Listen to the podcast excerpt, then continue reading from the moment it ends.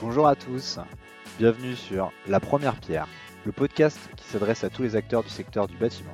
Je suis Mathieu Rialan, je suis ingénieur et je travaille dans le secteur depuis plusieurs années.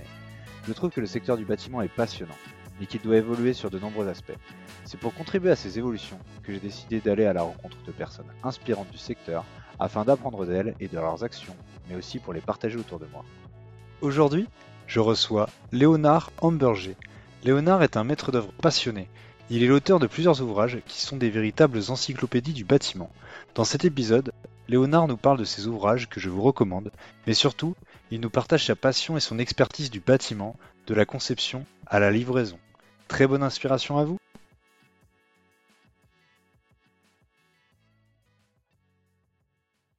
Bonjour et bienvenue sur euh, l'épisode de La Première Pierre.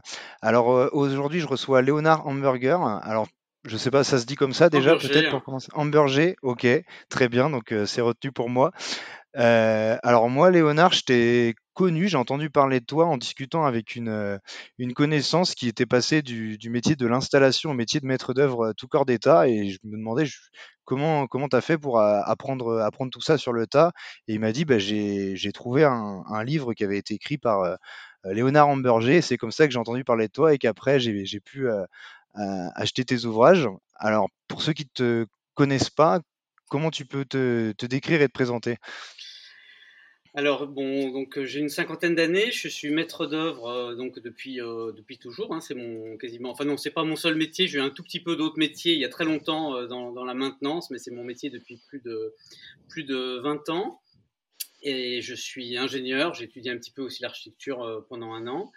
Euh, et donc, je travaille dans un gros bureau d'études. Euh, mais voilà, c'est une passion à titre personnel d'écrire euh, bah, des livres, puis il y en a deux, mais enfin, c'est surtout un dont, on, parlera peut-être plus que le deuxième. voilà. Donc, moi, j'ai, surtout, je, travaille surtout sur des projets dans, l'existant, une grande variété de, projets, et j'encadre des équipes de maîtres d'œuvre.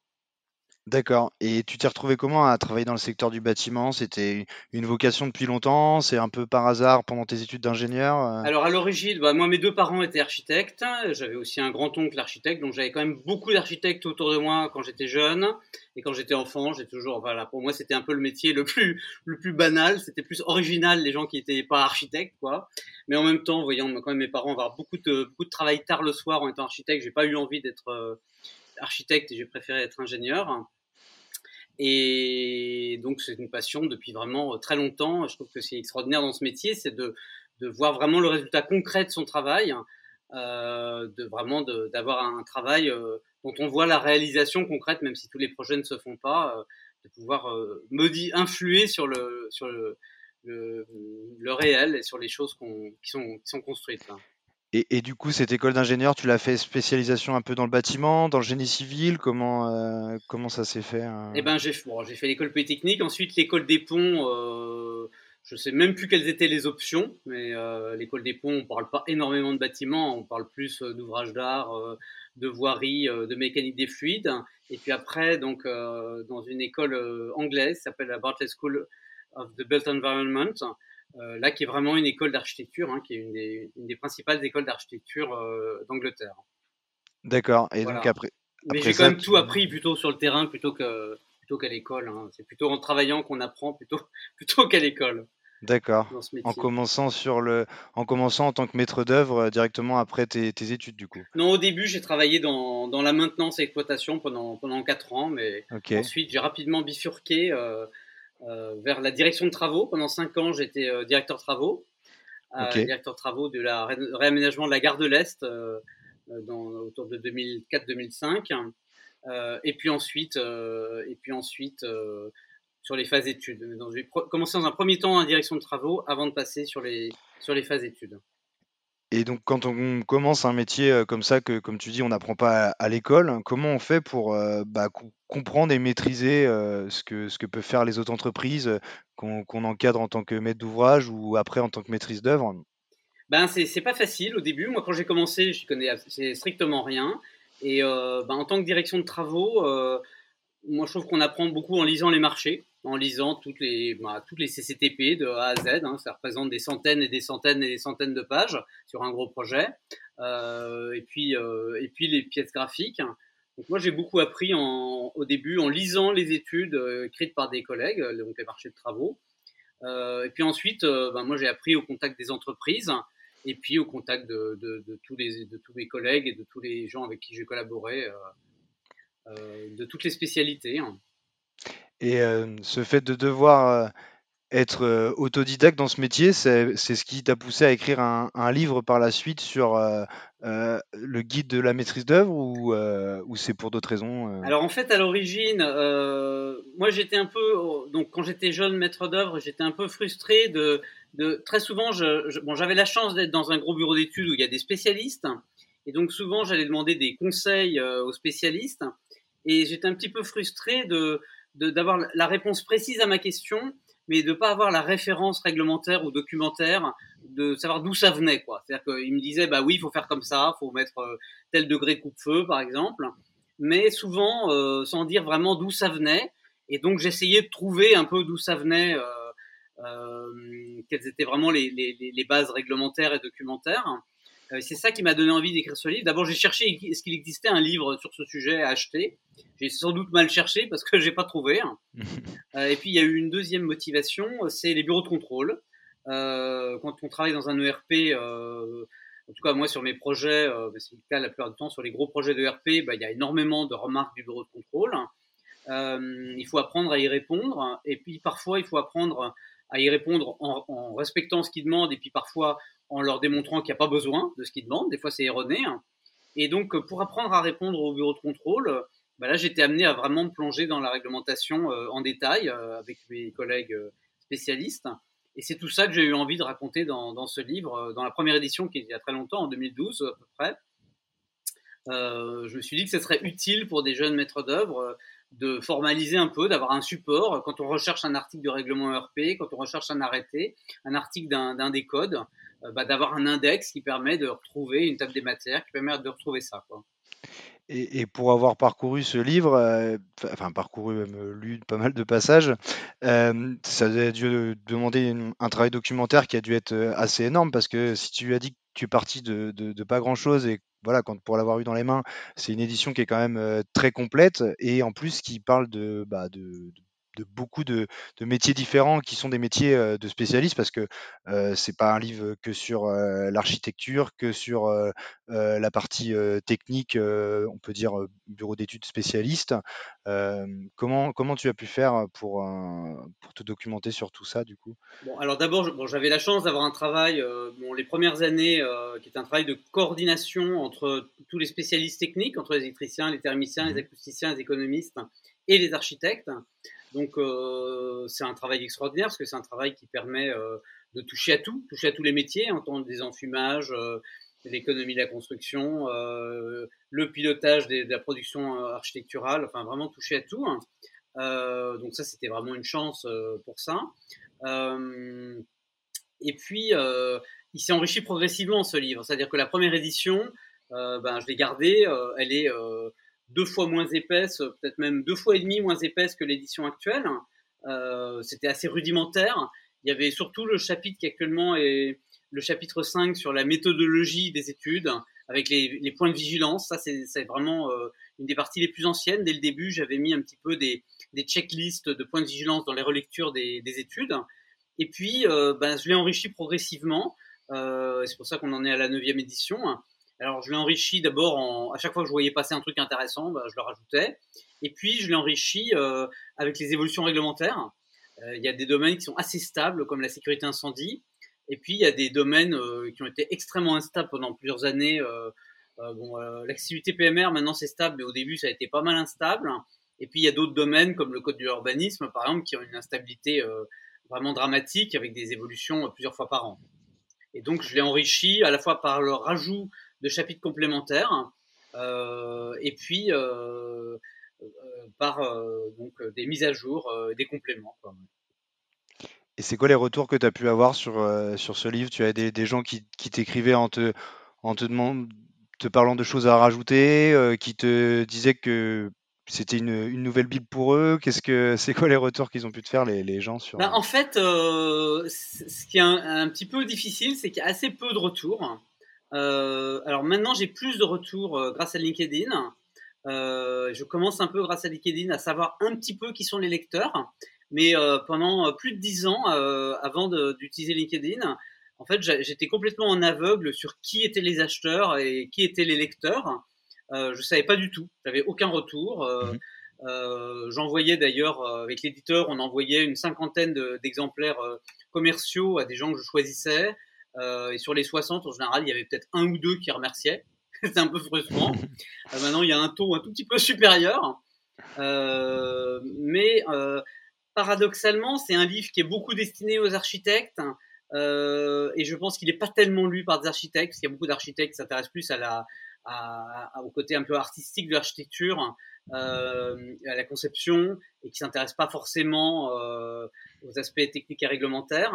Et donc, je pense qu'il est plus lu par des techniciens, en fait, euh, par des AMO, euh, des coordinateurs SPS, des OPC, euh, des maîtres d'ouvrage, plus que par des architectes. Et il y a aussi une autre profession qui, qui peut-être pourrait à qui ça pourrait être utile aussi, c'est les avocats. Et là, je commence depuis depuis deux ans, je commence à avoir des juristes et des avocats qui qui, qui, apparemment l'achètent, hein, parce qu'ils m'en plusieurs m'en ont parlé. Mais dans le passé, c'était pas le cas. Il n'était pas vendu dans les dans des librairies juridiques. Mais ça commence depuis deux ans. Et là, je sais qu'il y, y, y, y a, un petit peu d'avocats qui l'utilisent. Et pour avoir un ordre d'idée, c'est des, des, selon les éditions, c'est des livres qui se vendent à combien d'exemplaires euh? Alors les tirages sont de, de 1000 exemplaires. D'accord. en général, il y a eu euh, parfois on a tiré 500, euh, une fois on a tiré 2000, mais 1000 exemplaires, c'est à peu près le bon tirage pour une édition tous les un an et demi à peu près. Ce qui est quand même beaucoup pour un, des, un livre qui s'adresse à des spécialistes. Quoi. Le, le, bâtiment, ça, ne concerne qu'une une, part de, population qui est. enfin, le bâtiment et le côté en plus réglementaire, conception, etc., qui, qui est. qui est une spécialité. Quoi. Mais il y a des profils de lecteurs assez étonnants. Cet après-midi, je mmh. parlais à un lobbyiste d'un grand groupe international dans l'acier, lobbyiste à Bruxelles, et qui, il avait mon livre, il m'a montré mon livre et il le lisait. D'accord. Assez, étonnant, quoi. Pour, pour, mieux connaître la réglementation pour son lobbying auprès de la Commission européenne. Tu dois ressentir une fierté quand, c'est ça. En tout cas, une surprise, en tout cas. Je voudrais revenir sur le lien que, que tu pouvais faire entre euh, architecte, donc tu as parlé beaucoup d'architecture, tu as dit que tu étais ingénieur. C'est souvent des, des, passerelles où on se dit, euh, même dans, dans les, pour les gens qui connaissent un peu moins, un maître d'œuvre, un architecte, bah, le, lien, il est, il est pas toujours évident. C'est des formations qui sont différentes, euh, qui se complètent sûrement, mais qui, qui, pourtant euh, s'adressent à des profils différents. Il n'y a pas vraiment de, passerelle. C'est quoi ta vision, toi, euh, par rapport à ça cette passerelle architecte-ingénieur ou architecte-maître d'œuvre? Bah, moi, j'ai énormément de respect et d'admiration pour les, pour, les, pour les deux métiers, enfin, même pour les, autant pour les architectes que pour les ingénieurs. Euh, je pense que dans ce métier, euh, il y a énormément, enfin, dans ces métiers, il y a énormément de dimensions différentes, que ce soit parmi les architectes et les ingénieurs, ils sont, ils ont pas tous les mêmes qualités. Alors, pour les ingénieurs, c'est peut-être un peu moins vrai. Euh, bon, sans doute, il y a des architectes, il y a des ingénieurs qui parlent mieux en public, des ingénieurs qui savent mieux expliquer par des croquis. Mais c'est surtout vrai pour les architectes, il y a plein de dimensions différentes. Il y en a qui sont bons en chantier, il y en a qui sont bons en dessin, il y en a qui sont bons en conception, il y en a qui sont bons en gestion de, en gestion financière, euh, il y en a qui sont bons en rédaction. Et donc, euh, bah, c'est une grande variété de dimensions et tout le monde n'a pas les mêmes qualités. Et je pense qu'une équipe, euh, bah, il faut une équipe complémentaire, enfin sur les projets d'une certaine taille, en tout cas, il faut une équipe complémentaire avec des gens qui ont les différentes qualités. Il y a donc vraiment besoin de tous les métiers pour faire un bon projet. On parlera peut-être d'ailleurs plus tard de la maîtrise d'ouvrage privé et de la promotion immobilière. Moi, je suis toujours étonné ces projets de promotion où il y a a pas toutes les spécialités, quoi. Voilà, par exemple un un, quelqu'un me racontait qu'il y, y a des promoteurs qui font des murs en béton euh, de 50 cm d'épaisseur parce qu'ils veulent pas se payer un bureau d'études structure pour euh, calculer l'épaisseur normale, enfin pertinente, disons, optimale. Donc ils préfèrent mettre plus de béton, euh, comme ça ils n'ont pas besoin de mettre d'œuvre. Donc voilà, moi je pense qu'il y a besoin d'un peu tous les métiers, même si ça peut coûter parfois un peu cher. D'accord. Et, euh, et, toi, tu, tu, enseignes en école d'architecture, c'est ce que tu me disais dans la partie. Euh, oui, alors je fais, bah, c'est pas, de l'enseignement, euh, c'est pas de l'enseignement tout au fil de l'année, hein, c'est de l'enseignement, c'est ce qu'on appelle des interventions, hein, mmh. des interventions, bon, bah, dans différentes écoles, hein, à Paris-Malaquais, à l'école spéciale d'architecture, à, à, je, je, suis intervenu aussi une fois à l'école de Normandie. Oui, surtout, euh, surtout dans la dernière année, en année euh, HMO, la dernière année d'école d'architecture. Et pour enseigner euh, le, lien avec la maîtrise d'œuvre, le, métier de maître d'œuvre, c'est quoi bah, Ça dépendait un petit peu des demandes. Ça dépendait des demandes du, professeur qui m'appelait. Mmh. Hein, j'ai fait des. Ça peut être sur le. Ça peut être sur l'éco-conception, sur la réglementation thermique et environnementale, sur le management de projet, sur la direction de travaux aussi. J'ai fait pas mal d'interventions sur, sur, la direction de travaux. Ok. Euh, donc on a parlé du, guide, euh, du guide destiné euh, à la maîtrise d'œuvre et tu as fait un guide aussi qui est plus destiné à, l'assistance maîtrise d'ouvrage. Alors qu'est-ce que tu peux nous dire sur bah, quel est le métier déjà d'assistant maître d'ouvrage pour ceux qui ne connaissent pas et, qu'est-ce que qu'est-ce qu'il raconte ce livre? Bah, en fait, la profession d'AMO, les professions d'AMO, hein, parce qu'il y a quand même pas mal d'AMO différents, bon, ça existe depuis très longtemps, mais il y a eu vraiment un boom au moment du Grand Paris. La Société du Grand Paris s'est euh, entourée d'énormément d'AMO. Et donc ça, c'était une commande de mon éditeur qui m'a dit, bah, on a énormément de gens qui viennent à la librairie Erol et qui demandent s'il y a un livre pour les AMO et ça n'existe pas. Enfin, ici, il y en a un petit peu, hein, au moniteur, mais un petit peu plus ancien euh, et qui répondait pas complètement à la demande des, clients. Et donc, ça a été une commande de faire un livre euh, pour les AMO. Donc, bon, bah, j'ai passé un an dessus. bon, il est, il est plus pédagogique que le guide maître d'œuvre. Il est plus vraiment pour les gens qui ont des, moins de compétences. Hein. On, on, explique vraiment les choses en détail, pas à pas, euh, sur tout le cycle de vie euh, du projet. Et puis du point de vue euh, des AMO, en récapitulant à chaque fois toutes les prestations que peut faire l'AMO. Bon, par contre, ce livre, bon, bah, il a une histoire un petit peu triste. Il s'est mal vendu. il a été jamais, il a jamais été réédité. Et je pense que c'est pour une raison un peu bête. C'est parce que la couverture est assez moche c'est pas moi qui l'ai choisi, je peux le dire. Et puis le titre était assez malhabile. Au lieu de l'appeler euh, guide des AMO ou guide du maître d'ouvrage, on l'a appelé prestataire AMO. Euh, et je pense que le mot prestataire est un petit peu péjoratif dans certaines oreilles, hein, pour certaines personnes. Euh, je pense que quand on est AMO, on n'a peut-être pas envie de se dire je suis un prestataire, en tout cas pour certaines personnes. Et donc, bah, il s'est très mal vendu. Il a failli partir au pilon il y a quelques trimestres. Et j'ai réussi à empêcher qu'il parte au pilon. Donc, il est encore à vendre, mais il n'a jamais été euh, remis à jour. Mm. Et pourtant, je pense qu'il n'est pas tellement plus mauvais que l'autre. Hein. Il aurait pu aussi être à destination de maître d'ouvrage d'une manière générale, euh, entre un assistant maître d'ouvrage. J'aurais dû l'appeler comme ça, j'aurais dû l'appeler guide pratique euh, technique juridique du maître d'ouvrage et des AMO. Et tu as peut-être d'autres livres en projet actuellement ou Non, pour l'instant, j'ai surtout le projet de, faire la commencer la dixième édition du guide maître d'or. J'ai déjà accumulé une bonne quarantaine de choses à, modifier ou à ajouter. Hein. Et donc, mon projet, c'est surtout, mais il faudra peut-être effectivement, je pense à autre chose, mais mon projet, c'est surtout d'attaquer déjà l'édition suivante, quelques semaines seulement après la sortie. Hein.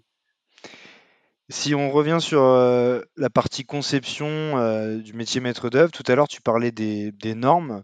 Euh, donc, par rapport à la réglementation française sur ça, qui fait les normes déjà? Quelqu'un comme, comme toi, tu participes à, à l'écriture des normes, à l'édition, les modifications, ou comment ça se passe en France sur ça? Alors, j'ai, non, j'ai jamais participé à un comité de normalisation. En fait, il y a à la fois il y a les normes d'un côté, les arrêtés et les codes, le code de la construction, le code de l'urbanisme, principalement pour les maîtres d'œuvre. Bon, les normes, c'est des choses euh, assez détaillées qui sont utilisées par les maîtres d'œuvre, mais qui sont surtout encore plus utilisées par les entreprises dans le cadre des études d'exécution. Euh, en tant que maître d'œuvre, on utilise les normes, mais on utilise surtout aussi beaucoup les arrêtés et les articles des codes, hein, du code de la construction, du code de l'urbanisme. Euh, et donc, euh, bon, bah, les, les, les, oui, les, normes, c'est c'est vrai que c'est souvent fait par des entrepreneurs en fait qui se mettent euh, en sous forme d'une fédération ou d'une association qui veulent se protéger contre une concurrence déloyale d'un produit de moins bonne qualité. Et donc ils font une norme, ce qu'on appelle une norme volontaire, hein, qui n'est pas d'application obligatoire, pour se démarquer en, en, en, écrivant les caractéristiques de leurs produits de qualité pour pouvoir euh, exclure euh, un concurrent de moins bonne qualité en fait hein, sur un type de fabrication. Et puis après, il y a d'autres types de normes, des normes de sécurité, des, normes d'application obligatoires aussi. Hein. Et, le fait que, justement il y ait des arrêtés différents, que tout ne soit pas dans un, ou deux disons livres de référence, tu penses que c'est quelque chose qui, gagnerait à t'améliorer? Peut-être que c'est différent ailleurs, à l'étranger ou comment alors, je connais pas, je connais un petit peu le, le cas anglais pour y avoir été pendant un an, mais je connais pas énormément les, situations des autres pays. Alors, de toute façon, en France, en fait, de plus en plus, la réglementation, euh, en fait, elle découle des, directives européennes. En fait, souvent, beaucoup de gens en France ne le savent pas forcément. Euh, mais en fait, donc ça découle des directives européennes, avec un, gros défaut français qui est la, ce qu'on appelle la surtransposition. Surtransposition, c'est quand on transpose une directive européenne en, droit français, bah souvent euh, on rajoute des, je dirais, des chipotages, des, compléments qui n'existaient pas dans les exigences européennes. Et bon, alors là, si tu commences à m'interroger là-dessus, on pourrait, je pourrais en parler très très longtemps, donc je vais me limiter, mais il on a quand même en France un, un, gros gros gros problème sur la qualité euh, rédactionnelle euh, de la réglementation euh, dans le bâtiment. En tout cas, je connais pas les, autres domaines, mais je pense que c'est un peu le cas dans d'autres domaines, parce que j'ai vu des associations d'avocats sur la, la, qualité du droit.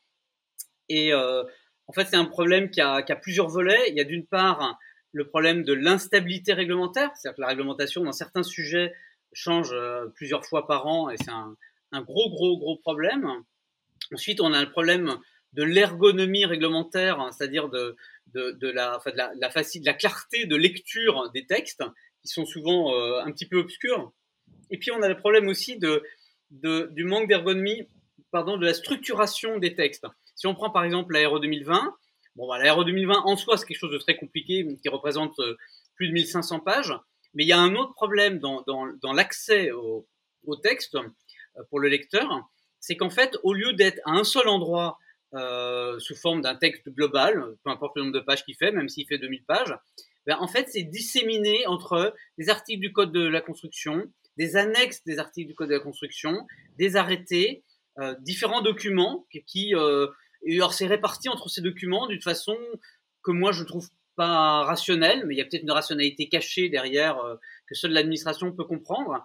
Mais il y, a, vraiment un problème de manière de structurer le, la rédaction des textes. Des fois, moi, j'ai envie de connaître les gens qui rédigent ça, en disant, pour leur parler, pour comprendre quelle est leur, leur, leur, leur, manière de raisonner. Un sujet, on le voit sur euh, le, les chantiers au quotidien, des, des, des problèmes d'interprétation parfois entre euh, euh, entre différents textes et puis comment c'est écrit quoi. C'est, Oui.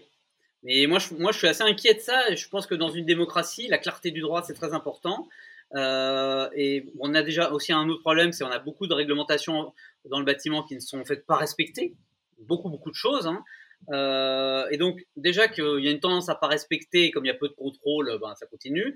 Mais si en plus le droit est incompréhensible, euh, un maître d'ouvrage me disait il y a quelques années que pour comprendre le PLU de Paris, alors pas le nouveau mais l'ancien, il fallait un cabinet d'avocat, sinon on ne pouvait pas comprendre le PLU de Paris. C'est quand même un, c'est quand même un gros mmh. problème quand même. Il y a difficulté, nul n'est censé ignorer la loi, mais si euh, les professionnels ne la comprennent pas, c'est quand même un problème. Mmh. Et, et, donc, euh, quand on conçoit un, projet, avec donc peut-être même les difficultés qu'on peut avoir avec toutes ces normes, si tu devais expliquer ça à des personnes qui arrivent peut-être en bout de chaîne, des gens qui peuvent être sur le chantier ou qui arrivent une fois que le projet est conçu et qu'on consulte des entreprises ou alors quelqu'un qui qui connaît pas vraiment le domaine du bâtiment. Par contre, on commence quand on conçoit un projet, alors ça peut être un, projet tertiaire, d'hospitalier ou une, usine ou toi tu as travaillé beaucoup dans le transport. c'est quoi la, genèse et par quoi on commence? Bah, on commence déjà par, la prise de connaissance des, besoins du client, ce qu'on appelle le, programme. Alors, en fait, il y a différents types de clients. Il y a, des clients qui auront déjà formalisé leurs besoins. on peut, par exemple, être amené à répondre à un appel d'offres ou un concours dans lequel il y a déjà un programme qui est déjà rédigé, bien ficelé. Et puis, euh, il y a au contraire des clients euh, euh, qui n'ont pas rédigé de programme, qui expliquent ça avec les mains. Il y en a même, dans certains cas, qui ne savent même pas ce que c'est qu'un programme, hein, pour des maîtres d'ouvrage moins professionnels, qui n'ont pas conscience de la nécessité de formaliser leur expression de besoin. Donc, ça commence par une phase d'écoute et de prise de connaissance du programme. Et puis, dans certains cas, quand c'est pas suffisamment formalisé, ça commence par une phase de formalisation du programme qui peut prendre plusieurs formes. Ça peut être, ça peut consister à orienter le client vers un programmiste professionnel, ou ça peut consister sur des plus petits projets à mettre par écrit nous-mêmes les expressions de, de, besoins euh, qu'on fait, euh, dont on fait accoucher le client par le dialogue. On peut mettre par écrit les éléments de programme qu'on a compris euh, et lui faire valider. Donc ça, c'est vraiment le premier volet. Et puis l'autre volet qui est extrêmement important, dont, dont peut-être que les étudiants notamment ne sont pas forcément conscients de ça, c'est tout le sujet des acquisitions de données. C'est-à-dire que la conception, elle commence d'abord, pas tout au début, mais assez rapidement dès l'APS, dès l'avant-projet sommaire, la conception, elle commence déjà par identifier euh, tous les renseignements sur le sur l'existant dont il y a besoin. Ils sont extrêmement nombreux. Il y en a des dizaines et des dizaines. Les plus connus, bah, c'est les relevés de géomètres, les relevés des réseaux VRD existants, euh, les, rapports de sol géotechniques. Mais il y en a plein d'autres, hein, les diagnostics plomb, les diagnostics amiante. Euh, et donc, c'est un gros travail de d'aider de, le maître d'ouvrage à acquérir toutes ces données qui sont indispensables à la construction d'une conception euh, fiable. Et puis ensuite, il y a toutes les étapes de conception, soit technique pour les projets techniques, soit architectural, soit les deux, euh, qui peut commencer dans un premier temps en esquisse euh, par partir un peu dans tous les sens, et puis qui ensuite se resserre sur un nombre plus faible de variantes, respectant toutes les contraintes réglementaires et fonctionnelles du, du, projet. Et mmh, d'accord. Et à quel moment on intègre dans ce, cette partie conception alors, de l'éco-conception ou de l'éco-rénovation, ce qu'on entend un peu parler maintenant dans la manière de concevoir différemment, c'est le maître d'œuvre qui décide, c'est le maître d'ouvrage, ça, se discute? Comment, ça, s'intègre à, ces moments-là, tout ce qu'on peut. Alors, si, si, tu penses à, à la, donc la mmh performance environnementale, ben, il faut essayer de le prendre euh, dès le début. Dès le début, puisque dans, la, dans les sujets de performance environnementale, en fait, il y a énormément de sujets qui s'articulent avec euh, le programme. Et même, non seulement avec le programme en amont de la conception, mais même encore en amont, qui s'articule avec le, avec le PLU. Euh, je te donne un exemple. Bon, ben, il y a encore énormément de villes en France qui ont un PLU qui exige d'avoir des parkings souterrains ce qui maintenant est reconnu comme étant euh, dommage. Il vaudrait mieux ne pas exiger d'avoir des parkings souterrains en termes d'impact carbone, mais euh, il y en a encore énormément. Et donc, euh, bah, même en amont du programme, il y a ce problème qui fait que la performance environnementale, bah, bien sûr, elle va dépendre de la conception, mais elle va pas dépendre que de la conception. Si le programme, par exemple, est très gourmand en mètres carrés, ou si le PLU exige, par exemple, un parking, bah, on va déjà, ça va déjà être un, handicap.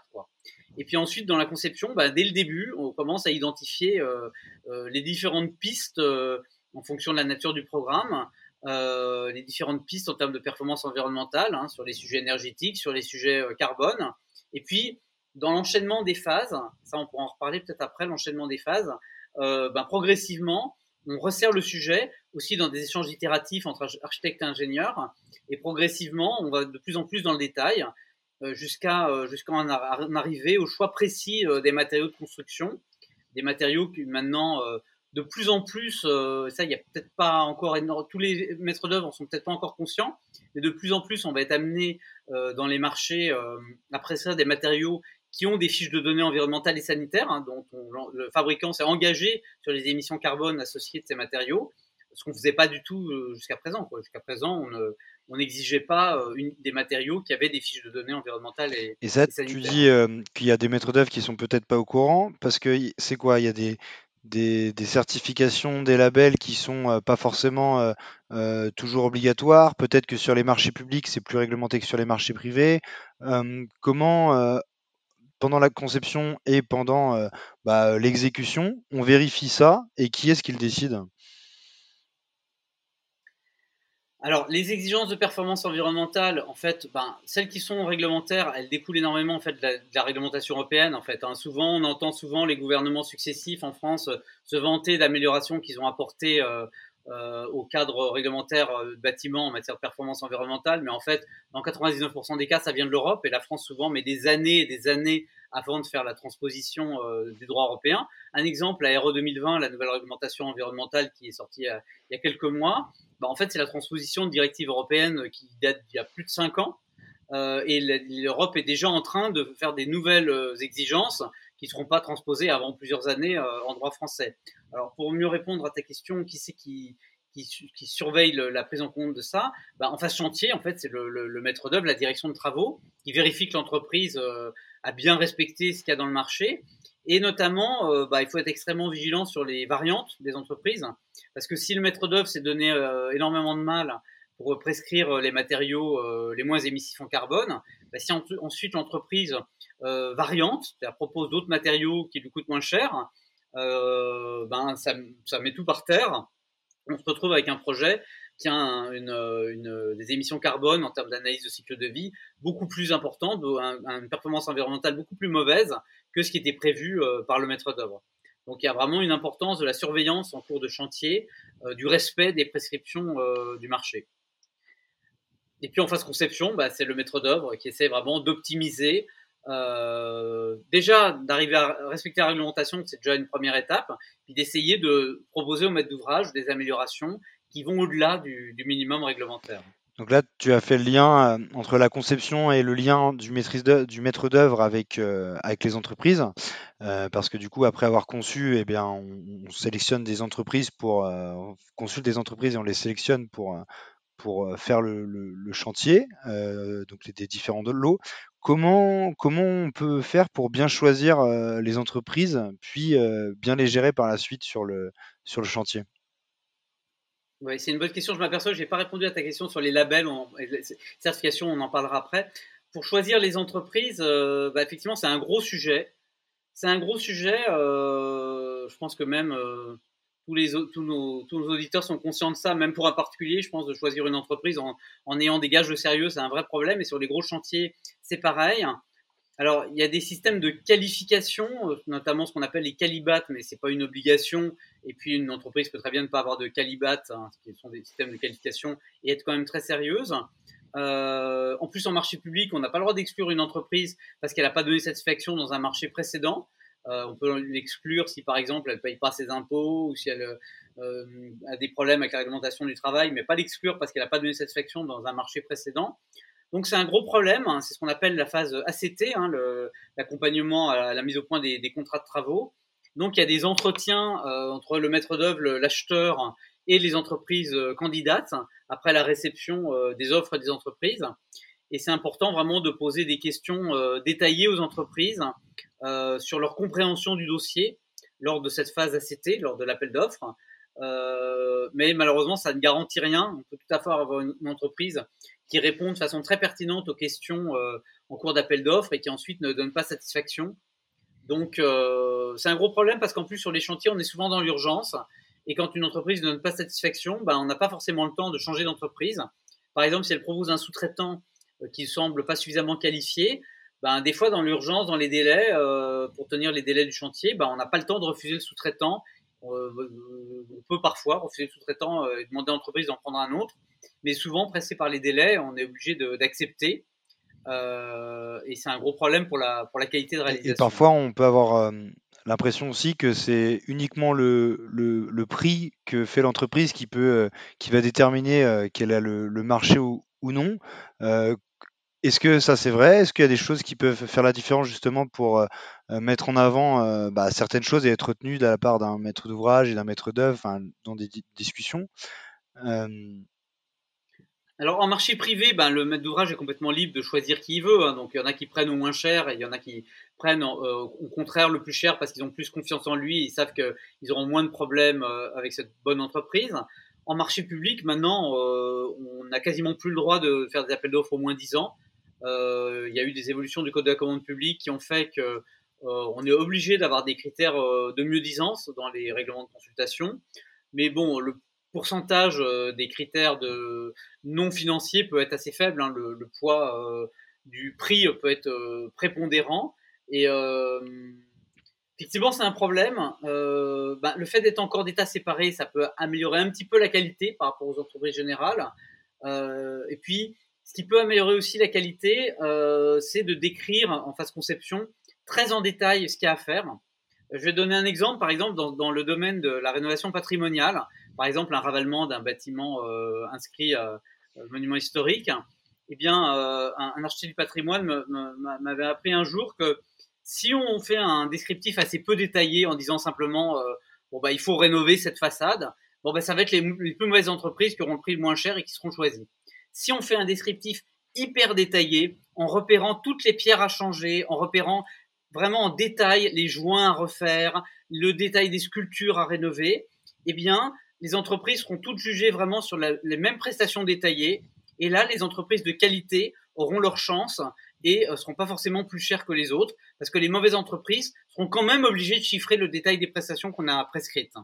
Donc voilà, ça c'est un exemple de petite astuce, hein, mais ça, ça concerne le patrimoine, mais il y a d'autres astuces euh, qui viennent avec l'expérience sur d'autres euh, sujets. Mais c'est un exemple de petites astuces pour euh, arriver à avoir des entreprises plus sérieuses.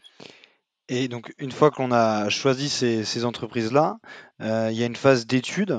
donc, tu parlais tout à l'heure, tu as parlé de, des études d'exécution des entreprises. Comment, à quoi il faut faire attention? Comment on coordonne une étude? Ça, c'est une question un peu globale. Et après, j'aimerais qu'on parle un petit peu plus du, BIM, donc la modélisation 3D. Qu'est-ce que ça, qu'est-ce que ça apporte au quotidien dans une étude euh, et dans la conception? Euh, et à côté de ça, peut-être que ça, a des difficultés aussi que, bah, que l'on découvre, parce que même si euh, ça fait une bonne dizaine d'années, c'est quand même des choses qui sont assez récentes à, l'échelle de la construction. Oui, alors il y a plein de questions dans tes questions. Alors sur les études d'exécution, euh, c'est hyper important. Euh, c'est là qu'on voit la différence entre des plus ou moins bonnes entreprises. Je pense que vraiment les études d'exécution, c'est fondamental pour plein plein de raisons. C'est fondamental à la fois pour la qualité de réalisation des travaux, parce que les ouvriers sur le terrain, s'ils n'ont pas un plan détaillé de ce qu'ils sont censés euh, construire, mettre en œuvre, bah, ils pourront pas le faire. C'est important. Alors en ERP, un établissement recevant du public, c'est important pour la sécurité, parce que c'est grâce à ça qu'on aura le rapport sans remarque du bureau de contrôle, grâce à la qualité des études d'exécution. C'est important pour le, DOE, le dossier des ouvrages exécutés final qu'on a à la fin et qui permet à l'exploitant et au mainteneur euh, de connaître l'ouvrage qui a été construit. Si on n'a pas d'études d'exécution de qualité, on n'a pas de bon dossier des ouvrages exécutés. Euh, et donc c'est très très important dans les premières semaines, même les premiers mois après l'attribution du marché, de se battre avec les entreprises et leurs sous-traitants pour avoir des études d'exécution de qualité et là, il y a des grosses, grosses euh, marges de progrès. Il y a des entreprises qui ont beaucoup de mal à, faire des études d'exécution euh, de qualité. Et puis, il y a le gros sujet qui va avec, le sujet de la synthèse, euh, dont beaucoup de jeunes maîtres d'œuvre n'ont pas forcément conscience. La synthèse, donc, c'est la mise en cohérence entre les lots, pour par exemple pas avoir un appareil d'éclairage en plafond au même endroit qu'une bouche de ventilation et qu'une borne incendie en plafond, par exemple, pas avoir une gaine de ventilation qui est traversée par un câble électrique, par exemple. Et ce gros sujet de la synthèse, c'est souvent mal préparé en phase, euh, en phase de conception. Il faut bien penser à prévoir qui va faire la synthèse. Est-ce que c'est une des entreprises qui va la faire? Est-ce que c'est euh, euh, un spécialiste missionné séparément par le maître d'ouvrage? Est-ce que c'est le maître d'œuvre qui va le faire en mission complémentaire? Voilà, ça fait partie vraiment des sujets qui font toute la différence entre un chantier qui se passe bien et qui se passe mal. Des choses comme les études d'exécution et la synthèse. Et alors pour en venir à ta question sur le BIM, euh, alors moi, je suis assez fan du BIM. Je trouve ça assez extraordinaire le BIM, et je pense que c'est vraiment euh, extrêmement regrettable que la France l'ait pas imposé comme une obligation. Il y a plein plein de pays dans le monde qui ont, ont, imposé le BIM euh, dans les marchés publics comme à partir d'une certaine taille de projet comme une obligation réglementaire. il y a quelques années, ben, la France a, hésité. Et puis, il y a beaucoup de, fédérations de PME qui ont pris peur, qui ont cru que les PME allaient être écartés à cause de ça, alors qu'en fait pas du tout. Il aurait suffi qu'ils s'associent des bons euh, talents. Et donc sous pression des PME, euh, ben, en fait l'État n'a jamais obligé à faire de BIM et c'est extrêmement dommage. Et depuis le BIM vivote un peu dans pas mal de secteurs. Et en fait, euh, ben, je pense que les atouts du BIM, enfin il y a énormément d'atouts du BIM. C'est ce qu'on appelle les, euh, les usages du BIM. Il y a une liste d'une quarantaine, je crois à peu près, d'usages du BIM, des choses auxquelles peuvent servir le BIM. Mais moi, celle qui me frappe le plus, c'est alors d'abord pour la synthèse. Le BIM automatise euh, la synthèse. D'ailleurs, ça pour euh, déboucher d'ailleurs sur le sujet de l'intelligence artificielle dans le bâtiment. D'ailleurs, donc le BIM permet d'automatiser la synthèse. Le BIM permet aussi de montrer à des gens qui savent pas lire les plans à quoi va ressembler le projet. Donc ça permet de naviguer dans les maquettes numériques en trois dimensions et de montrer à des futurs utilisateurs, des futurs exploitants à quoi ça va ressembler, leur permettre d'exprimer leurs remarques sur les fonctionnalités euh, du projet qui pourraient pas exprimer euh, en, voyant des plans parce qu'ils savent pas forcément lire les plans. Et le BIM a plein plein d'autres atouts. ça permet d'automatiser énormément de choses. C'est en fait la transformation des plans d'architecte en véritable base de données informatique. Par contre, le BIM a aussi un peu des, ce que j'appellerais des fausses promesses, des choses sur lesquelles il nous a un peu déçus pour l'instant. On espère que ça va s'améliorer. C'est notamment ce qu'on appelle l'interopérabilité. C'est-à-dire que quand le BIM est arrivé il y a une dizaine d'années, euh, les éditeurs de logiciels ont beaucoup dit que grâce au BIM, tous les logiciels allaient se parler entre eux et que le même fichier informatique allait pouvoir être utilisé par tous les métiers.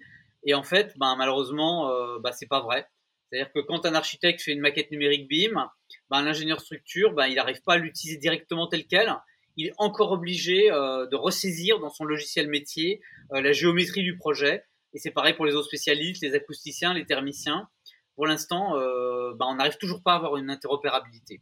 Ça, c'est quand même dommage et on espère que les, éditeurs de logiciels vont arriver à, résoudre ce problème. Et dans la qualité des études et de la synthèse qui peut être faite en BIM par rapport à ce que tu as pu euh, connaître avant le BIM, tu vois une évolution euh, dans ensuite le suivi des chantiers où on peut dire il y a moins de donc sur la visualisation dans l'espace etc mais sur le fait qu'il y ait moins de soucis ensuite en réalisation qu'on gagne du temps par exemple ou ah oui, ça gagne énormément de temps euh, sur, euh, sur les sujets de synthèse, c'est-à-dire d'incompatibilité entre les réseaux.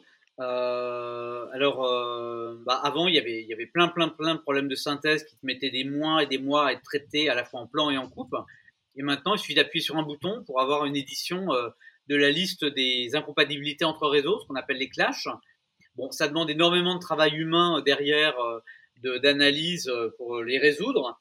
et puis, ça demande plus de moyens en études pour avoir moins de problèmes en chantier. Donc, euh, ça nécessite quand même de passer plus de temps en avant-projet et en projet. Euh, mais en même temps, euh, c'est normal que ça prenne plus de temps parce qu'on fait dans le même fichier informatique, on fait le plan et la coupe. Avant, on faisait un plan pour la coupe, un plan pour le, un fichier pour la coupe, un fichier pour le plan. Et donc maintenant, un seul fichier fait tout, plan, coupe et des renseignements documentaires sur le projet. Donc c'est normal que ça prenne un peu plus de temps puisqu'il y a plus de renseignements. Donc c'est logique. Hein. Et, donc sur ça, donc même quand on a fait une étude détaillée en BIM, que tout a été bien fait dès le début, on sait ce que c'est. En, chantier, il peut toujours y avoir, bon, bah, voilà, des couacs parce que c'est c'est pas de l'industrie, le bâtiment, c'est des, des, des éternels prototypes.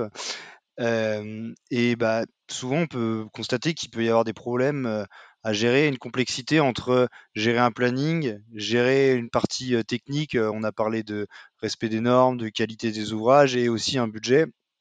Comment on fait pour harmoniser tout ça et alors on pourrait dire prendre des bonnes décisions quand on est maître d'œuvre? Bah, c'est le rôle donc du directeur de travaux, hein, de l'équipe de direction de travaux, parce que j'ai fait il y a bien longtemps, pendant 5 ans, et euh, bah, c'est pas facile. Hein. Euh, moi, quand assuré la direction de travaux de la gare de l'Est, on a eu plus de 400 travaux supplémentaires, c'est-à-dire 400 choses qui n'étaient pas prévues euh, au marché. Euh, et c'est vrai que c'est pas facile. C'est pas facile. Ce qui est très important, c'est d'avoir ce qu'on a, ce que j'appellerais de la rigueur, euh, la rigueur de gestion, c'est-à-dire de bien traiter les sujets au fil de l'eau avec les entreprises pour pas avoir de réclamations à la fin, euh, se tenir à jour en permanence de la prise en compte de l'acceptation ou des refus euh, des devis.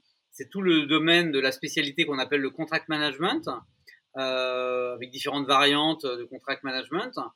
Euh, et donc c'est ben, c'est tout un art hein, d'arriver à tenir à la fois les délais grâce à l'aide de, l'OPC, la qualité grâce à l'aide des architectes et, des techniciens pour la qualité technique, et puis d'arriver, euh, par exemple, sur un gros chantier, on peut être amené, suivant la nature de l'entreprise à laquelle on a affaire, on peut être amené à recevoir des courriers recommandés plusieurs fois par semaine.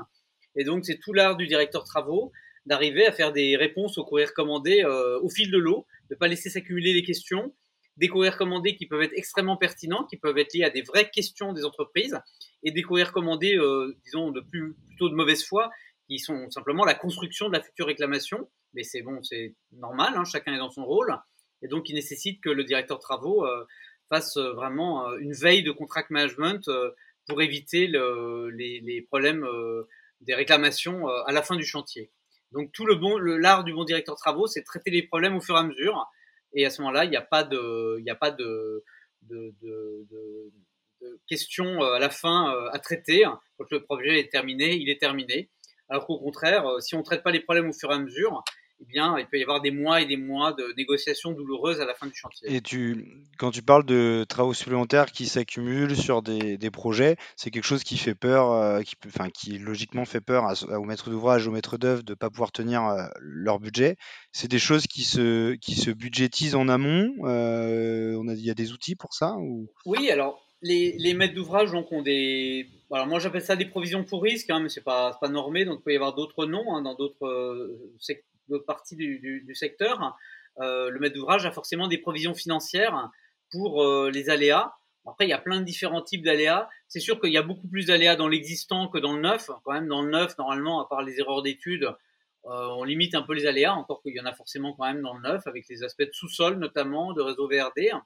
Mais moi, je dirais que le métier de maître d'œuvre dans l'existant, c'est presque un autre métier que dans le neuf. C'est d'une telle complexité, l'existant, si on prend l'exemple de la gare de l'Est, c'est un immense bâtiment où il y avait des centaines et des centaines euh, de, pièces, hein, de locaux, et chaque local de 10 mètres carrés peut, avoir sa surprise, peut avoir un peu d'amiante, un peu de plomb, euh, peut avoir des réseaux traversants, euh, peut avoir des trous dans les planchers.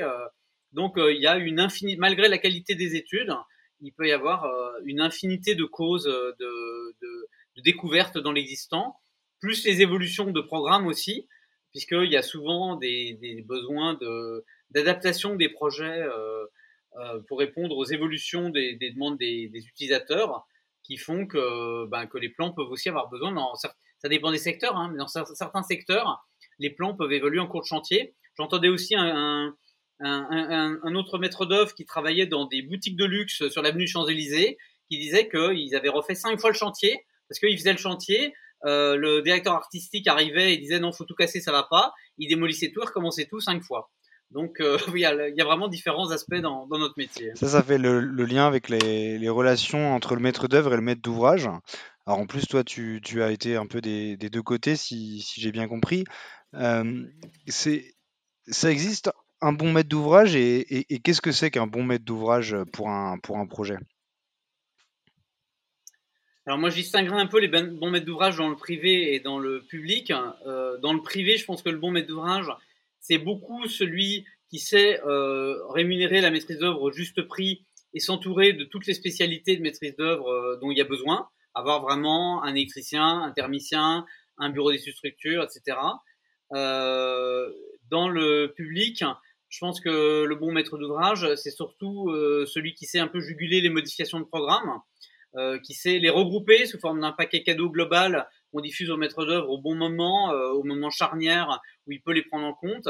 Et au contraire, le mauvais maître d'ouvrage, c'est celui qui diffuse des demandes de modification au fil de l'eau par mail sans les formaliser euh, au cours des phases, en plein milieu des phases. Et à contrario, enfin de manière en miroir, un bon maître d'œuvre, il sait refuser certaines choses, il sait dire au maître d'ouvrage, bah là je suis en plein milieu d'une phase d'étude, je ne peux pas prendre en compte des modifications, je vais finir ce qu'on est en train de faire, quand on aura fini, on pourra faire une reprise pour prendre en compte vos demandes. Et donc si on en revient à la maîtrise d'ouvrage privé, bah, il y a quand même un vrai vrai problème dans le fait que ben, ben, comme ils ne sont pas soumis à ce qu'on appelle le livre 4 de la commande publique qui s'appelait avant la loi MOP, ben, ils ne sont pas obligés de donner une mission complète au, au maître d'œuvre, une mission de base de maîtrise d'œuvre, et donc euh, ils peuvent prendre un, architecte euh, juste pour signer le permis de construire, parfois des, permis de complaisance, et euh, ils peuvent ne pas faire appel aux spécialistes et utiliser un peu des solutions standardisées calquées sur des projets antérieurs qui sont pas du tout optimisés. Et alors, ce qui est paradoxal, on en parlait un petit peu tout à l'heure avec l'exemple du gros voile, du voile béton extrêmement épais. Ce qui est paradoxal, c'est que juste pour économiser des frais de maîtrise d'œuvre, certains maîtres d'ouvrage privés peuvent être amenés en fait à payer beaucoup plus cher leur chantier parce qu'en fait, ils n'ont pas euh, eu un maître d'œuvre qui a optimisé les, ouvrages à réaliser.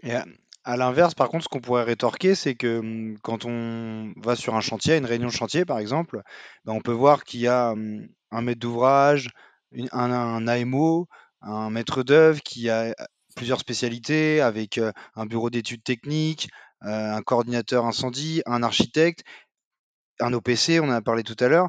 Et en fait, on a l'impression qu'il y a plein d'acteurs et qu'il y a plus de monde parfois en réunion que sur le chantier en train de, travailler et de, réaliser les ouvrages. Est-ce que vraiment ça, ça sert tout le temps le projet? Est-ce qu'il n'y aurait pas moyen de, rationaliser un petit peu ça parfois pour simplifier le suivi et puis bah, euh, gagner en, planning et puis sûrement en qualité d'exécution aussi parfois. Enfin, sûrement? Bah, tout à fait, je suis tout à fait d'accord. Effectivement, quand on voit certains panneaux de chantier, c'est totalement aberrant la quantité d'intervenants.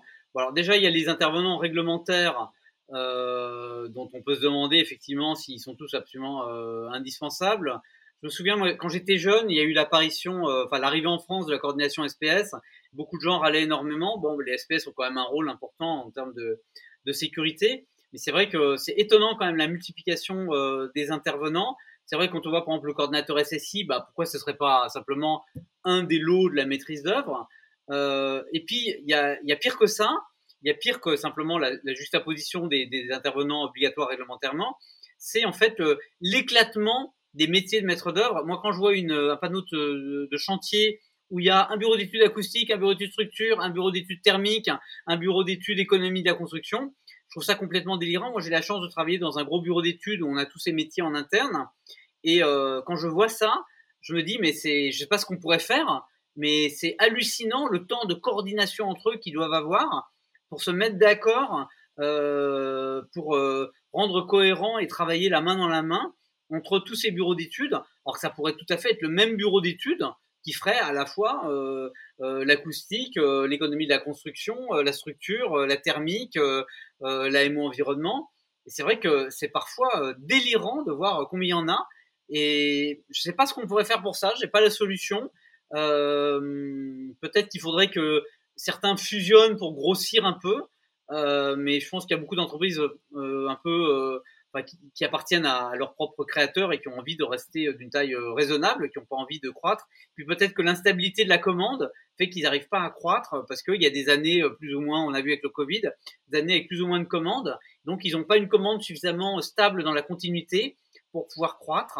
Et euh, c'est un vrai problème, cet éclatement euh, des, intervenants. Et, ça, tu trouves euh, que hum, on le voit plus sur les marchés publics que sur les marchés privés par rapport à ce qu'on disait tout à l'heure, où justement un, maître d'ouvrage privé va peut-être pas justement se financer une maîtrise d'œuvre complète, donc avec les défauts que ça peut avoir dont on a parlé tout à l'heure. Est-ce qu'il n'y aurait pas des rapprochements un peu peut-être entre bah, la très, la très grande liberté du maître d'ouvrage privé et puis bah, la très forte contrainte, au contraire, du maître d'ouvrage public bah oui, il y aurait peut-être un, intermédiaire à trouver. C'est vrai que, enfin, comme je disais tout à l'heure, hein, je ne vais pas me répéter, mais quand on voit un, promoteur qui se, prend simplement un projet précédent euh, et qui fait signer un permis de complaisance à un architecte, euh, c'est quand même un problème. Et puis, ça, ça, ça, nous ramène aussi à ce dont je parlais tout à l'heure du non-respect de la réglementation sur plein de points. Moi, je trouve que c'est quand même un problème dans une démocratie euh, d'avoir une, réglementation protéiforme qui sur plein de trucs n'est pas respectée quoi. Donc euh, je trouve que c'est quand même une fragilité de notre démocratie d'avoir aussi peu de contrôle euh, et donc d'avoir des tas de réglementations, mais en fait, bon, bah, tout le monde sait qu'il y a plein de choses qui sont pas respectées. Et ça, tu penses que hum, politiquement, il y aurait des choses qui pourraient être faites pour améliorer, améliorer ça, justement Qu'est-ce que... Bah, je pense qu'il faudrait qu'il y ait beaucoup moins de réglementations. Il y a plein de choses qui n'auraient pas besoin d'être réglementées. Euh, et puis par contre, il faudrait plus de contrôle euh, pour vérifier que, et puis des, des, des, euh, des pénalités dissuasives. bon, par exemple, enfin, je ne veux pas faire la liste des absurdités réglementaires parce qu'on en aurait pour toute la journée, hein, mais par exemple, avec l'Aéro 2020, donc l'obligation de faire des analyses de cycle de vie, bon, bah, il y a des associations de, de maîtres d'ouvrage privés qui ont réussi à convaincre le gouvernement de ne pas obliger à faire les analyses de cycle de vie en phase conception, d'obliger simplement à avoir une attestation du maître d'ouvrage, comme quoi le maître d'ouvrage s'engage à respecter les seuils. Par contre, on n'a pas besoin de faire l'analyse de cycle de vie, on n'est pas obligé de le faire. Alors c'est complètement délirant parce que quand un promoteur aura fait un projet en ayant signé son attestation, mais qu'il n'aura pas fait son analyse de cycle de vie, c'est-à-dire il n'aura pas vérifié par le calcul, pour expliquer à ceux qui ne connaissent pas, il n'aura pas vérifié par le calcul le niveau d'émission carbone du projet. Une fois que le chantier sera réalisé, bon ben le calcul réglementaire il est fait à la fin du chantier. Bon, bah, quand on s'apercevra que les seuils ne sont pas respectés et que le projet a émis plus de carbone que le seuil réglementaire, bah, qu'est-ce qu'on pourra faire? Il n'y aura plus rien à faire, on va pas démonter le projet, le mal sera fait, il y aura peut-être une amende euh, euh, d'un montant ridicule euh, qui, sera, qui coûtera beaucoup moins que les économies que ça leur a fait faire de faire un projet de cette forme-là. Donc c'est complètement délirant qu'on n'ait pas d'obligation de déposer les résultats du calcul d'analyse de cycle de vie en phase conception. quoi. Et il y a beaucoup d'autres absurdités réglementaires comme ça qu'on n'aura pas le temps d'évoquer. Une piste de progrès aussi que, que je vois et tu en as parlé tout à l'heure, donc ça fait le lien. Tu as parlé de l'intelligence artificielle, donc qui est, le, qui est très à la mode en ce moment, et on comprend pourquoi quand on, quand on voit concrètement la puissance que ça a. Les applications dans nos métiers du bâtiment à, à, horizon voilà, rapide, court terme, moyen terme. comment, tu, comment on pourrait exploiter ça? Alors, c'est, c'est vaste et je sais que personne n'a la clé, mais, mais toi, ton point de vue de, de maître. Alors, moi, je suis pas du tout spécialiste, hein, mais bon, je peux donner mon avis sans être spécialiste. Hein, mais moi, j'ai, vraiment un avis, euh, disons, euh, divergent sur ce sujet dans deux directions. Euh, d'un côté, je pense qu'il y a des, des choses extraordinaires qu'on pourrait faire avec. Il y a déjà un peu aux États-Unis des gens qui ont commencé. mais c'est vrai que par exemple, euh, sous, réserve de bien travailler strictement en BIM, pour la surveillance du chantier, par exemple, ben, il peut y avoir des robots euh, qui passent sur les chantiers et en scannant sous forme de nuages de points euh, l'état d'avancement du chantier, ils, peuvent automatiquement, ça existe déjà, même si c'est pas utilisé, hein, mais ils peuvent, ça existe sous la forme de recherche, ils peuvent automatiquement dire quel est l'état d'avancement de chacun des lots. Donc ils peuvent automatiquement, côté entreprise, ils pourraient automatiquement préparer la facture et côté maître d'œuvre, il pourrait automatiquement vérifier les factures des entreprises pour savoir, voilà, automatiquement, on saurait que le gros œuvre est à 35% de montage total des ouvrages, l'électricité est à 50% euh, ou 5%. Donc ça, c'est un exemple, mais il y a énormément de sujets aussi dans l'optimisation, parce que souvent la conception euh, dans le bâtiment, c'est en fait l'optimisation d'un système avec un grand nombre de paramètres, typiquement plusieurs centaines de paramètres, par exemple, la nature des fondations, la largeur de la portée d'une structure, le degré coupe-feu. Donc, euh, en fait, c'est des équations avec un nombre extrêmement important euh, de, paramètres. en fait, la diversité des bâtiments, ben, en fait, c'est parce qu'il y a plein d'optimums locaux de ces équations, de ces systèmes d'équations. Il n'y a pas un optimum unique. C'est vrai qu'avec l'intelligence artificielle, on pourrait optimiser, euh, sous réserve de donner des paramètres, des critères de choix à l'ordinateur, à l'algorithme, on pourrait optimiser des systèmes qu'aucun être humain n'a la puissance intellectuelle d'optimiser, même avec les meilleurs logiciels euh, actuels. Et puis en même temps, euh, en même temps, je suis un petit peu dubitatif hein, parce que euh, quand on voit la complexité hein, de nos métiers sur plein plein de sujets, que ce soit la complexité des relations humaines, la complexité des installations existantes, enfin des, des existants, des sous-sols existants, des réseaux existants, réseaux VRD, réseaux bâtiments existants, et puis la complexité aussi du droit, eh ben, je suis un peu sceptique. Par exemple, il y a des acteurs, euh, des, éditeurs logiciels qui disent qu'ils ont des logiciels euh, qui peuvent euh, euh, euh, analyser la conformité en termes de sécurité incendie d'une conception. Bon, bah ça, moi, en tout cas dans nos projets, les projets que je, que je vois, euh, ça peut absolument pas marcher, puisque la réglementation sécurité incendie est d'une telle complexité et tellement mal rédigée que euh, c'est impossible pour un logiciel d'arriver à, maîtriser ça. Et je pense qu'effectivement, euh, un des freins principaux à l'intelligence artificielle dans le bâtiment, c'est la mauvaise qualité de la rédaction du droit et de la réglementation. Euh, je ne sais pas si certains connaissent le théorème de Gödel, qui a essayé de, traduire de façon mathématique l'ensemble des, affirmations philosophiques en codant des affirmations du langage naturel. Ben, en fait, il faudrait que les rédacteurs de droit et de, de, de loi et de règlement dans le domaine du bâtiment arrivent à, à, à rendre plus logique la, la, la réglementation qu'ils écrivent. Et là, l'intelligence artificielle pourrait s'en saisir. Mais tant que, les règles, tant que les ministres, le ministère rédigera euh, euh, avec le dos de la cuillère euh, la réglementation, bah, je pense que il y aura beaucoup besoin d'êtres humains et l'intelligence artificielle n'y arrivera et pas. Et pour simplifier ce qu'on disait par rapport à la réglementation, on pourrait presque imaginer euh, euh, d'avoir, euh, par exemple, d'être assisté à, l'écriture de cahier des charges pour aller par un, donc un logiciel d'intelligence artificielle qui irait vérifier le lien avec la réglementation et ça, ça pourrait être des, des, des, solutions aux problèmes que l'on que l'on évoquait avant sur. Ça marcherait très bien si le droit était bien écrit, oui. Mais tant que le droit est, est, est écrit n'importe comment, euh, ben, ça peut difficilement marcher. Ouais. Bon, on voit que c'est un vaste sujet et qui, qui va faire euh, débat Ouais. sur, euh, enfin, sur beaucoup de choses et puis euh, on va voir euh, évoluer dans le temps. Euh, Mathieu, je m'aperçois qu'on n'a pas parlé des labels et des Mhm. certifications. Pour en parler, si tu veux, Bien sûr. quelques instants. Je pense que les labels et certifications, euh, ça a des grands avantages et des grands inconvénients. Bah, l'inconvénient, c'est que c'est quand même beaucoup de paperasserie. Tous les maîtres d'œuvre qui ont subi ça ont parfois râlé un petit peu sur la paperasserie, la bureaucratie que ça peut représenter.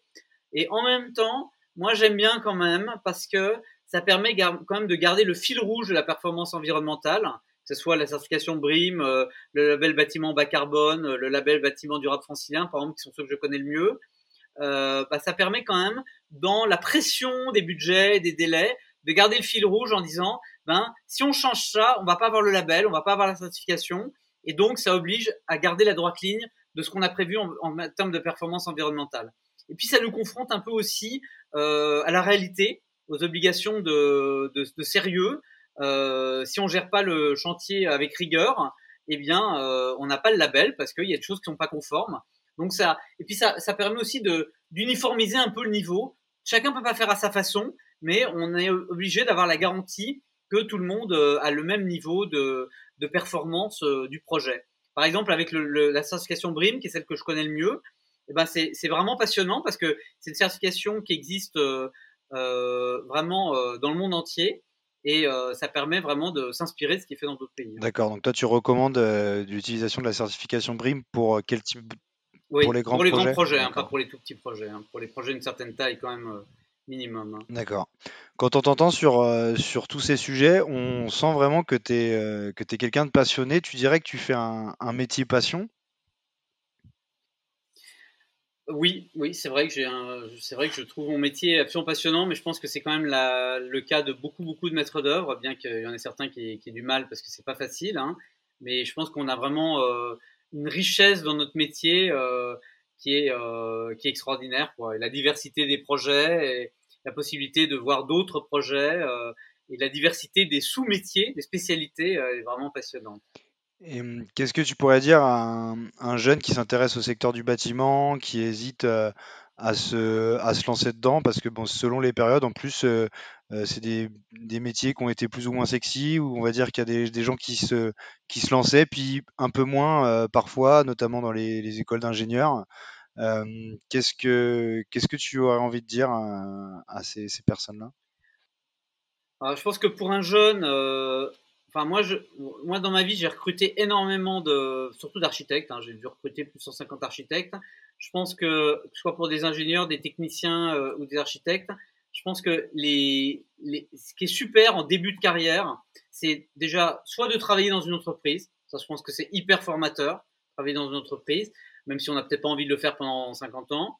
Euh, de travailler dans un bureau de contrôle pour un ingénieur. Je pense que c'est extrêmement formateur des, CV d'ingénieurs qui ont travaillé pendant 3-4 ans dans un bureau de contrôle, c'est extraordinaire. Euh, de faire de faire du BIM pendant quelques années, c'est aussi euh, notamment plus pour les architectes que pour les ingénieurs, mais je pense que pour les peut-être un peu aussi pour les ingénieurs structure, mais de faire du BIM pendant quelques années avec vraiment les mains dans le cambouis de la conception, je pense que c'est très très formateur aussi. Euh, voilà, c'est surtout les trois conseils que je donnerais à entreprise, bureau de contrôle et, BIM. super, c'est intéressant. Et sur les, sur les, les lectures, alors bah, j'imagine que tu vas nous recommander à tous de, lire ton livre et tu as, tu as raison. Je me tu as raison. En tout cas, moi, je le recommande. Euh, ça m'a, j'ai appris plein de choses et puis c'est toujours, euh, voilà, c'est un, livre un petit peu à avoir sur son bureau et parfois on, on se pose une question, on feuillette dedans ou on comprend pas des termes et ça, je pense que quand on commence, euh, voilà, moi, ça fait, ça fait six ans que, que je suis dans le domaine du bâtiment et on apprend. là où c'est passionnant ce métier, c'est qu'on apprend des choses tous les jours et, voilà, il y a toujours des mots qu'on ne connaît pas, qu'on comprend pas et donc euh, ton livre, il est, il est super intéressant pour ça. Euh, il y a peut-être toi d'autres lectures que tu pourrais recommander qui ont pu t'inspirer dans le bah, que ce soit pour euh, l'écriture toi de tes livres comme un peu comme une bibliographie ou des choses qui t'ont passionné en, lecture sur le bâtiment et la construction? Alors, bon, je n'ai pas préparé à l'avance cette question, donc je vais un peu improviser. Euh, je pense, alors déjà, faut peut-être distinguer entre les jeunes et les gens plus expérimentés. Je pense que déjà, pour les jeunes, pour les étudiants, il faut absolument euh, regarder un peu les codes et en particulier l'annexe 20 du code de la commande publique et ce qu'on appelait avant la, loi MOP, enfin l'arrêté d'application de la loi MOP, c'est-à-dire les étapes d'un projet. Ça, je pense, c'est vraiment hyper important. Euh, je pense que c'est sur les sujets carbone moi, je suis absolument fan d'une association anglaise qui s'appelle le LETI, L-E-T-I, euh, qu'on trouve facilement à Google. Et le Leti a fait différents documents très intéressants. C'est pour les anglophones, c'est en anglais. Mais le Leti a fait notamment un guide de la conception bas carbone euh, qui s'appelle le Climate Emergency Design Guide, qui est un petit bouquin qui est gratuitement sur Internet de cinquantaine de pages, qui est absolument extraordinaire pour comprendre les enjeux de la conception bas carbone. Euh, alors après, euh, moi sur le BIM, mon livre préféré, j'en ai lu quelques-uns, j'en ai lu une petite dizaine, c'est celui euh, de Karen Kenzek, K-E-N-S-E-K, K-E-N-S-E-K, qui est une Californienne, Manuel BIM, théorie et application. Pour moi, c'est le meilleur livre que j'ai lu sur le, sur le BIM. et puis, pour les gens qui s'intéressent un peu au droit, il y a le petit livre d'un avocat qui s'appelle Maître Sablon, Défaut de construction, que faire Guide juridique et pratique, qui est très sympa. C'est un petit livre qui se lit comme un roman, euh, qui est très très agréable à lire. Euh, voilà, déjà en première approche, euh, c'est ça qui me frappe. C'est bien pour quelqu'un qui n'a pas préparé la question, tu donnes, tu donnes quelques, quelques mois de lecture aux gens. ouais. Ouais. et puis après, il y a beaucoup de beaucoup de documents gratuits intéressants sur Internet quand même, hein, euh, sur le site euh, de différentes euh, associations. aussi pour les jeunes, je conseille le CCAG Travaux. Je pense que pour un étudiant, c'est très important de lire le CCAG Travaux. Hein. puis après, pour les gens plus expérimentés, ben, il y a plein de choses. Hein. Le, le par exemple, de l'association Adiv Bois sur la construction bois. voilà c'est déjà une première, euh, première approche un peu, peu courte, ah désolé. Hein. Je pense que ça, ça donne déjà pas mal d'idées, je pense, euh, aux gens qui veulent creuser le, ces sujets-là. Et euh, est-ce que tu aurais une personne à, me recommander, à inviter sur ce podcast, quelqu'un du secteur du bâtiment qui mériterait d'être voilà, d'être entendu pour, pour que les gens apprennent des choses et s'inspirent aussi de, de bonnes pratiques? Euh, très bonne question. Alors plutôt quelqu'un de quel métier plutôt? De n'importe quel métier du bâtiment N'importe quel métier du bâtiment, c'est très large. Ça peut être un, architecte, un maître d'œuvre, quelqu'un d'un bureau, enfin bureau d'études techniques, une, entreprise, un bureau de contrôle. Euh. Euh, c'est pas évident comme ça. J'y ai pas réfléchi non plus à l'avance. je vais demander un joker sur cette question-là, je pense, parce que là, comme ça, à l'instant, euh, je n'ai pas. Je, je t'accorde, ce, je t'accorde ce joker et t'hésiteras pas si euh, si ça te revient à me m'envoyer euh, des, des, noms de personnes et c'est toujours toujours intéressant. Enfin, il y a, oui, il y a, l'architecte Philippe Madec qui est quand même assez en pointe en matière de d'éco-conception. Donc éventuellement peut-être s'il est intéressé, l'architecte Philippe Madec. Hein. Je note. Super. Il y a des choses que tu aurais aimé aborder plus dans ce podcast ou euh, on aurait pu parler pendant des heures des, mauvaises rédactions euh, des dispositions réglementaires, euh, mais je pense qu'on en a quand même un petit peu parlé. peut-être un dernier petit sujet qui me semble intéressant pour certains auditeurs.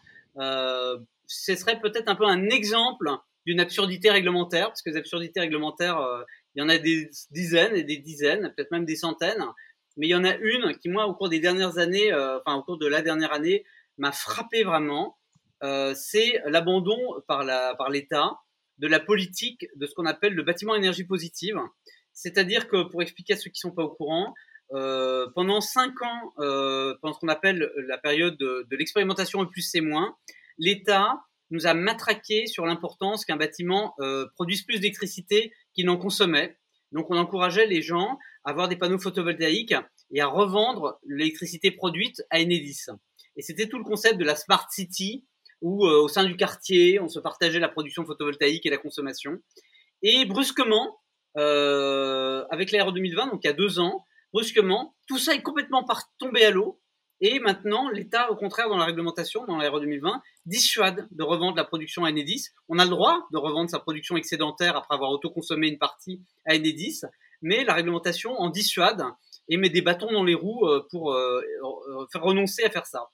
Et j'ai interrogé des dizaines de spécialistes pour comprendre la raison, et personne n'a su m'expliquer pourquoi. Je pensais au début que c'était juste moi qui n'étais pas au courant. J'ai demandé à des spécialistes de réseaux locaux d'énergie. J'ai demandé à des gens qui avaient travaillé avec Enedis. J'ai demandé à des spécialistes.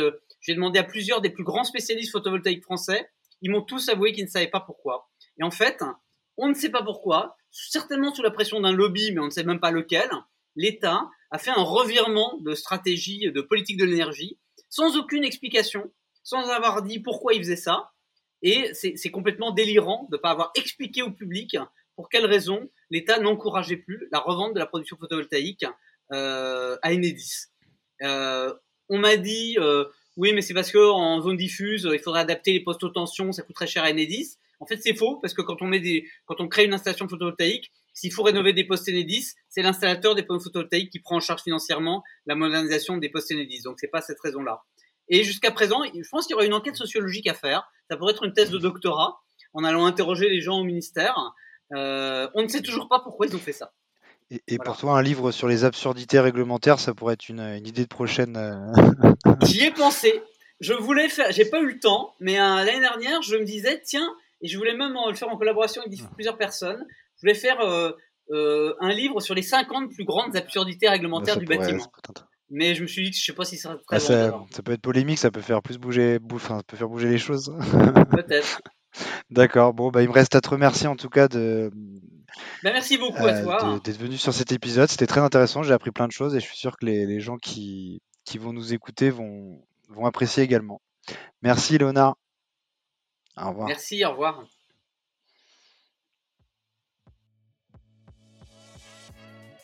Voilà, on arrive au bout de cet épisode. Je vous remercie d'avoir écouté jusqu'au bout et j'espère que celui-ci vous a inspiré tout comme moi. Je vous invite à vous abonner, à noter et à partager le podcast de la première pierre pour diffuser ses idées et faire évoluer les choses dans le bon sens. N'hésitez pas également à me contacter et me recommander des invités inspirants du secteur. A bientôt